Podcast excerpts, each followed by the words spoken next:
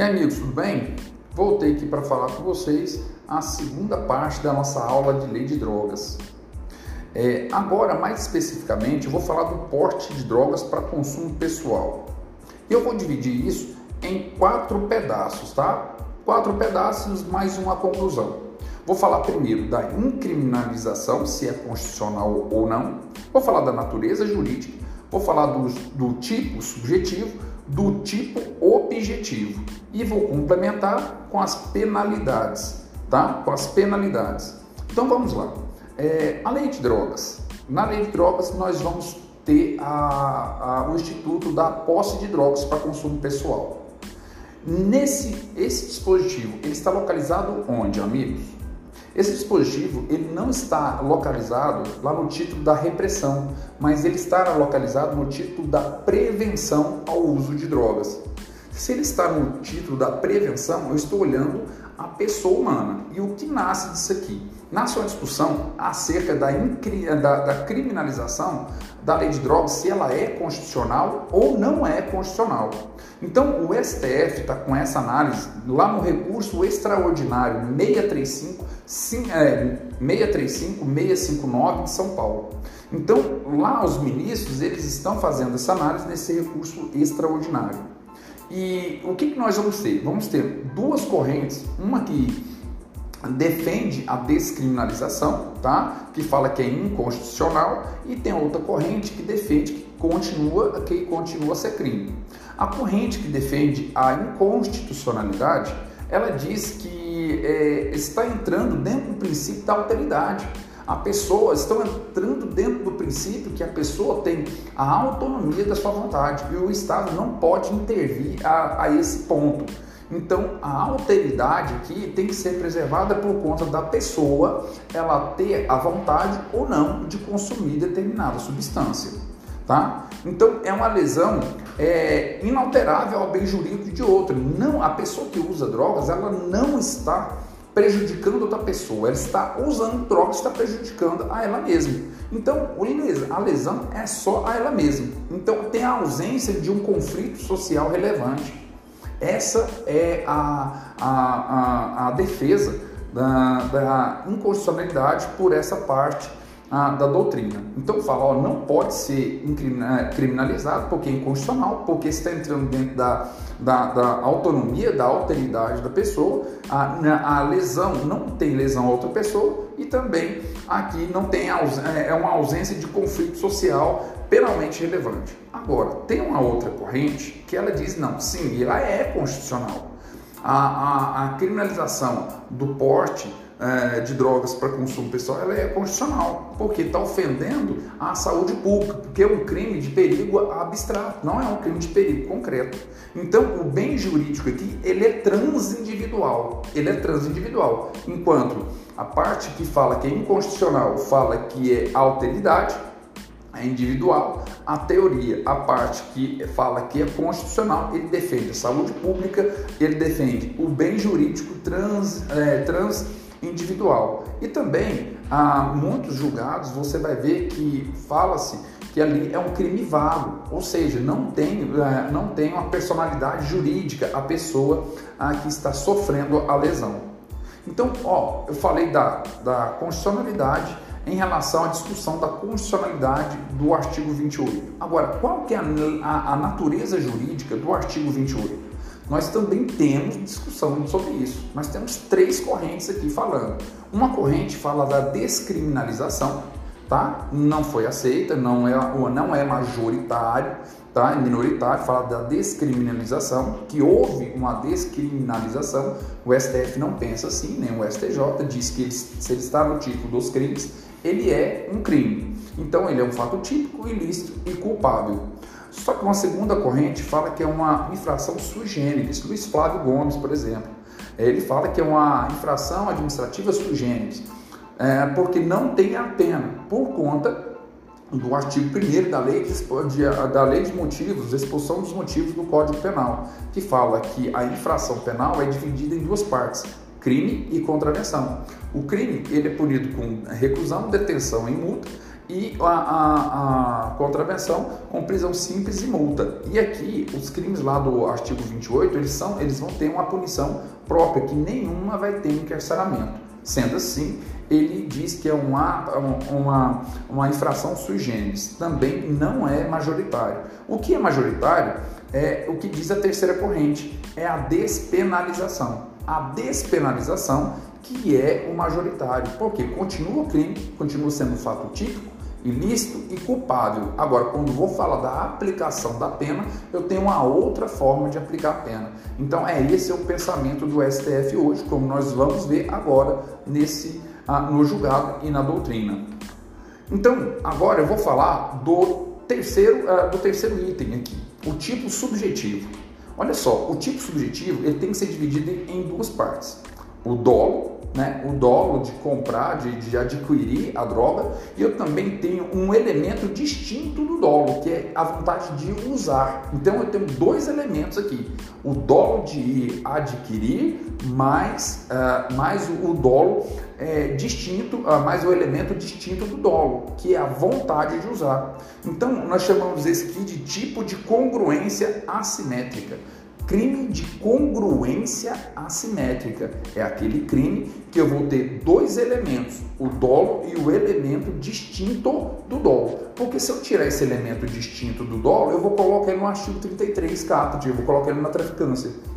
E na verdade, ele está com a vontade de, é, de comprar a droga, adquirir droga, transportar, trazer consigo ou guardar para consumo pessoal. Esse é o elemento distintivo do dolo e nós damos esse nome de tipo de congruência assimétrica. Agora, eu preciso falar também do tipo objetivo, tá? Do tipo objetivo, por quê? As condutas são a, a, a é, adquirir, trazer consigo, transportar, guardar ou ter em depósito. Lá não fala de usar o verbo usar não está presente lá no, no tipo penal. Sendo assim, esse tipo de no tipo objetivo, usar é conduta atípica. Com usar é conduta atípica, tá? Então, nós estamos diante de um tipo misto alternativo. Se a pessoa estiver transportando, trazendo, guardando a mesma droga no mesmo contexto, é crime único para o seu consumo pessoal, é crime único. Agora, se eu tirar, repartir esse contexto em vários outros, aí não, nós vamos ter o concurso de crimes, ok? Então eu preciso, para esse tipo misto de alternativa, eu preciso aplicar as penalidades, tá? Que, e também as figuras equiparadas. As figuras equiparadas estão lá no artigo 28, parágrafo 1 por que equiparadas? Porque elas vão ter as mesmas consequências jurídicas, ou seja, as mesmas penas. Então, quais são essas figuras equiparadas? Nesse caso, eu vou estar falando de pequena quantidade de droga para consumo pessoal. Mas olha só, eu vou estar falando de plantar, cultivar e colher. Plantar, cultivar e colher. Qual que é o dolo? Plantar, cultivar e colher. Qual que é o elemento distintivo do dolo para consumo pessoal? Aí eu jogo para o artigo 28. Porque se eu tirar esse elemento, eu vou jogar lá para o artigo 33, parágrafo 1 inciso 1, lá da Lei 11.343. Então, a distinção é, do tráfico e do uso pessoal é justamente esse elemento, ah, esse elemento distintivo. Então, esse tipo de congruência assimétrica, tá? E o procedimento, hein? Qual vai ser o procedimento? Onde vai ser, ah, quem vai ter a competência para julgar essa pessoa que foi presa a prisão condução e também foi feito o TCO nele, lá de acordo com o artigo 69, lá da Lei 9.099, é, é, contra essa pessoa. Quem vai ter a competência para o julgamento? Amigos, como nós falamos de competência, é o GCRIM, é o Juizado Especial Criminal, de acordo com a Lei 9.099, em seus artigos 61, que vai falar de infração de menor potência ofensiva, que são os crimes com pena máxima igual ou menor a, a dois anos, e também as contravenções penais. E também o artigo 69, que vai falar do TCO, que é uma peça informativa, e também o artigo 76, o artigo 76 da Lei 999, que eu já falei mais em cima, que vai falar da da transação penal. O MP oferece diretamente a transação penal e não oferece a denúncia, ok? A pergunta interessante é: pode ser o GCRIM federal? Pode, perfeitamente possível. Imagina a pessoa que foi, ah, comprou drogas e, e, está com, no avião com essa droga. Está no avião, com bolso, com droga para consumo pessoal. Ele está trazendo consigo droga para consumo pessoal e está dentro do avião. Lá ele é, ele é preso. É, ele é a prisão condução. De quem é a competência? A competência vai ser da, do GCRIM federal, do GCRIM federal e não do estadual, ok? Então, olha só, as condutas do artigo 28 é, são adquirir, trazer consigo, a, transporta ou guarda em depósito. Quais são as condutas equiparadas? Plantar, cultivar, colher, pequena quantidade. Quais são as penas? As penas são advertência, tá? é, é, isso vai acontecer numa audiência específica com o juiz, tá? Uma audiência específica com o juiz. E também temos as penas de serviços comunitários, de acordo com o artigo 46, parágrafo 1 do Código Penal, combinado com o artigo 28, parágrafo 5 da Lei de Drogas. A outra pena é uma medida educativa é, é, de comparecimento a, a cursos para é, entender o malefício da droga. Isso vai estar no artigo 28, parágrafo 3 e olha só, o artigo 28, parágrafo 3 vai falar de quanto tempo vão ser a aplicabilidade do inciso 2 e 3, ou seja, do serviço à comunidade e do, da, da medida educativa. Qual é esse tempo? Se a pessoa for primária, o tempo é de 5 meses. Agora, se ele for reincidente, nós vamos aplicar o artigo 28, parágrafo 4 ah, na reincidência, tá? Na reincidência, que pode chegar até 10 meses. Então, se ele for primário, 5 meses, e também se ele for reincidente nessa conduta de portar drogas para consumo pessoal, vai ser de 10 meses. Então, é uma reincidência específica. Reincidência específica. Quem disse isso foi o recurso especial 1672 do STJ, tá? Ah, 1662 1672 do STJ. Agora, pergunta interessante é: cabe habeas corpus para, a, para esse crime de portar drogas para consumo pessoal? Amigos, em regra não. Por quê? Porque segundo o, o, o STF, segundo o STF, na, é, deixa eu ver aqui, no, na súmula 693, a, o STF na súmula 693 diz que quando o crime não tiver restrição da liberdade, não tiver essa previsão de restrição da liberdade ou for única exclusivamente de multa, você não, não, ah, não é o remédio cabível, o HC. Não é o remédio cabível o HC. Você pode manejar o mandado de segurança, mas o HC não. Porque o HC, de acordo com o artigo 5 inciso 68 da Constituição, é para um direito, é para o direito de locomoção, ou seja, de sair. Não pode tirar a, a liberdade da pessoa de locomoção. Então, cabe possivelmente o HC. Mas tem uma coisa, mas ah, e se a pessoa descumprir injustificadamente, injustificadamente os incisos 2 e 3? Se ela descumprir injustificadamente os incisos lá 2 e 3, lá do parágrafo 1 o que, que vai acontecer? Olha só, se ela descumprir injustificadamente, é, não cabe o crime de desobediência do artigo 330 do Código Penal. Não cabe. Por quê? Seria assim um contrassenso se aplicasse. Então a pessoa desobedece não é, é não é ah, não é desobediência, porque aquilo lá já é uma pena.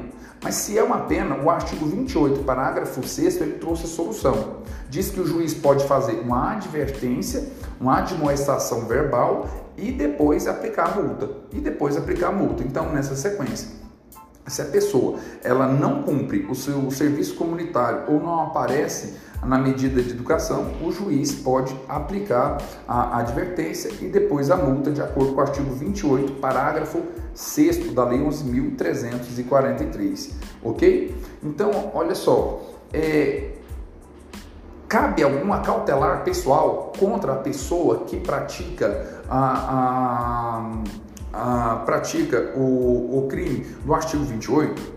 Então, olha só, na verdade, em regra, não cabe.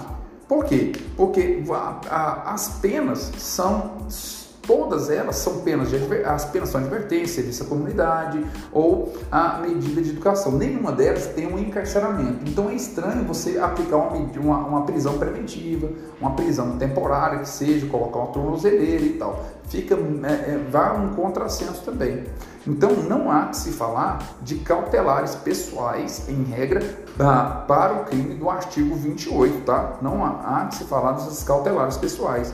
Por quê? Porque não atinge, atinge a homogeneidade das, das cautelares pessoais, a partir do artigo 282 ah, lá do Código de Processo Penal, que vai falar da prisão preventiva. Ok? Então, olha só, o artigo 48, parágrafo 2, artigo 48, parágrafo 2, diz que ah, nós temos que fazer uma diferença também. O artigo 48, é, parágrafo 2 diz que a, a, a, diferença também em relação ao porte e também ao tráfico, porque o porte você não cabe prisão, não cabe prisão, ah, também não cabe aplicação de fiança, então a pessoa vai ficar livre. Mas como é que eu diferencio o porte do tráfico? Como eu vou diferenciar o porte do tráfico? Olha só, eu vou ter que olhar a, a natureza do, do, do, do, da prisão, qual é a natureza da prisão, tá? qual a quantidade de droga, qual é a qualidade dessa droga, tá? qual é o local da ação, onde foi o local da ação, aí eu vou olhar para o agente, olhar para o agente, olhar as circunstâncias sociais desse agente.